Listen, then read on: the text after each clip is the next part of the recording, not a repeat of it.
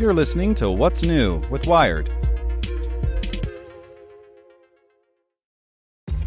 This episode is brought to you by ShipStation. You know, some things take a lot of work, like sending little robots to far off distant planets. And just as that's challenging, so too is running a successful e commerce business, especially when there's so much to do. So I want to introduce you all to ShipStation. Now, I love using ShipStation because of its easy to use dashboard, which makes managing orders and printing labels a breeze and super smooth. Oh, and the customer service is just out of this world. It's exactly what you need to help grow your business. Sign up for your free 60-day trial at shipstation.com slash technews. That's shipstation.com slash technews. This podcast is supported by Tools and Weapons, the podcast hosted by Microsoft Vice Chair and President Brad Smith.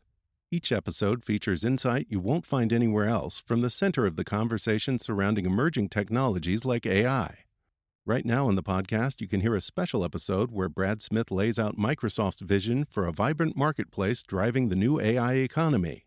To hear more, follow or subscribe to Tools and Weapons with Brad Smith wherever you get your podcasts. You're listening to What's New with Wired. It's Monday, July 18th. I'm Zeke Robison. Today we're talking about how grocery delivery companies that promised quick delivery surged during the pandemic, but now are in retreat. Make sure to listen to the end to find out what other Wired podcasts you can check out today.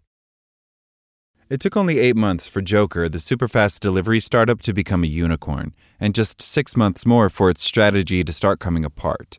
Jokr had plastered New York City with splashy ads promising to deliver groceries within 15 minutes, for free, with no minimum order, and raised a total of $430 million in venture capital to continue blitz scaling across cities around the world. From Boston to Bogota, its turquoise clad couriers whizzed around on scooters carrying pints of ice cream and jars of pasta sauce. Jokr was also bleeding money. In the first half of 2021, the startup took in $1.7 million in revenue but suffered $13.6 million in losses, according to data reviewed by The Information. In April, it shut down in Europe. This June, 14 months after launching and a year after touting plans to build 100 micro warehouses in New York City alone, Jokr announced that it was pulling out of the United States and laid off 50 employees. The company still operates in cities like Sao Paulo, Mexico City, and Bogota. Other fast delivery startups have also become fast shrinking. In May, Gorillas and Getir, two of the largest companies in the sector, laid off thousands of employees and retreated from prime delivery cities around Europe. GoPuff, valued at $15 billion in 2021, vaporized 76 of its 500 distribution centers this summer. Those are the lucky ones. Others like Buyk, Fridge No More, and Zero Grocery have already gone bust, disappearing just as rapidly as they arrived. The downfall of superfast delivery reflects the sobering mood of 2022. In the last two years, venture capitalists sunk nearly $8 billion into the six rapid delivery startups competing in New York City, encouraging fast growth and a land grab. Now investors are increasingly demanding profitability. The sudden reversal strikes Thomas Eisenmann, a professor at Harvard Business School, as reminiscent of the 2000 dot com crash, when buzzy startups like Kozmo, which promised one hour delivery of groceries and DVDs, folded just a few years after collecting millions from VCs. With these new businesses, what's changed? He says. It didn't work then, and it's not working now. Eisenmann teaches a class on startup mistakes, and last year wrote a treatise on the topic titled Why Startups Fail. He says that rapid delivery companies are vulnerable to a common pattern of failure, where early gains and growth aren't sustainable. The first wave of customer interest comes easy and free because people are willing to try out a new service with an incredible promise. But in order to keep those customers and earn new ones, a startup has to clarify its value proposition. For rapid delivery, that means finding people who regularly need things like band aids or a banana delivered urgently and are willing to pay a premium for it, rather than walking to the bodega to get it themselves. When new customer growth starts to dwindle, Eisenmann says you start having to offer $20 of free groceries on every order to get new customers. From there, the economics can rapidly deteriorate. A newly cloudy economic outlook and recent high inflation make it a bad time to try and persuade people to adopt a new premium service. Margins are already razor thin for services that deliver groceries in hours or longer.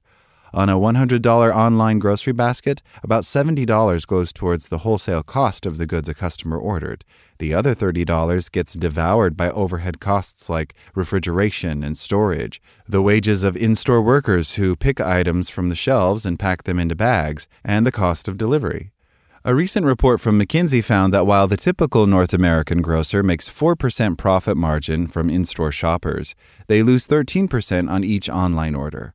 Companies like Instacart, which piggyback on the infrastructure and stock of existing stores by partnering with grocery businesses, have fared better, though Instacart is still not profitable. Demand for online groceries has surged in the last two years, largely because of the pandemic inspiring more people to try and avoid in store shopping. In 2020, online grocery orders increased 50%. Demand for instant delivery increased 41%, McKinsey found. The consumer need is there, says Vishwa Chandra, a partner at McKinsey who co authored the report. The question is how do you manage the economics? Rapid delivery startups might be able to improve their businesses by keeping items in dark stores, micro warehouses designed to make it faster for a worker to pick out and pack a basket of goods than is possible in a conventional retail store designed for browsing. They can also pass on more costs to customers, selling a $4 loaf of bread for $6, for example. But building enough dark stores to serve all parts of a city within 15 minutes still requires massive investment. Managing inventory across the mall to ensure the correct items are always on hand is also tricky. It's more cost efficient, but you need enough demand to make a return on investment, says Chandra. Rapid delivery startups also tend to spend more on delivery costs for each order than more conventional companies. When you can get what you want in minutes, people can feel empowered to make impulse purchases, like a late night candy bar. But a delivery driver or a bicycle courier costs the same amount whether ferrying a $75 bag of groceries or a $5 pint of ice cream. Batching orders together so a courier makes multiple drop offs in a single trip can save costs but is difficult to pull off when orders must arrive within 15 minutes. The result? Many fast delivery services lose money on every transaction, says Eisenmann. Many rapid delivery companies have made their punishing economics still worse by offering generous promotions to try to lure new customers. New York based startup 1520 offered 15 minute delivery with no minimum order or delivery fee in 2021. Co founder Maria Danielseva described the company's business model as super efficient and suggested that 1520 could even improve on grocery stores' margins because it didn't have to invest in retail space. By the end of 2021, 1520 exhausted its funding and shut down. Those kinds of generous promotions aren't likely to continue.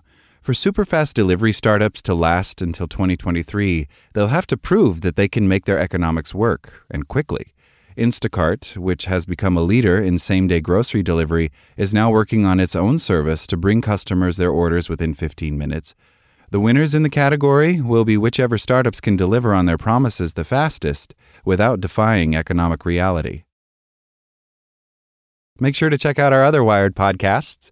Today in Wired Business, e scooter rentals aren't as green as you think. Checking in on Wired Science, what humans can learn from the sea cucumber's toxic arsenal. And on Wired Security, a new attack can unmask anonymous users on any major browser. Listen to these stories and more at wired.com/podcasts. Thanks for listening to Wired.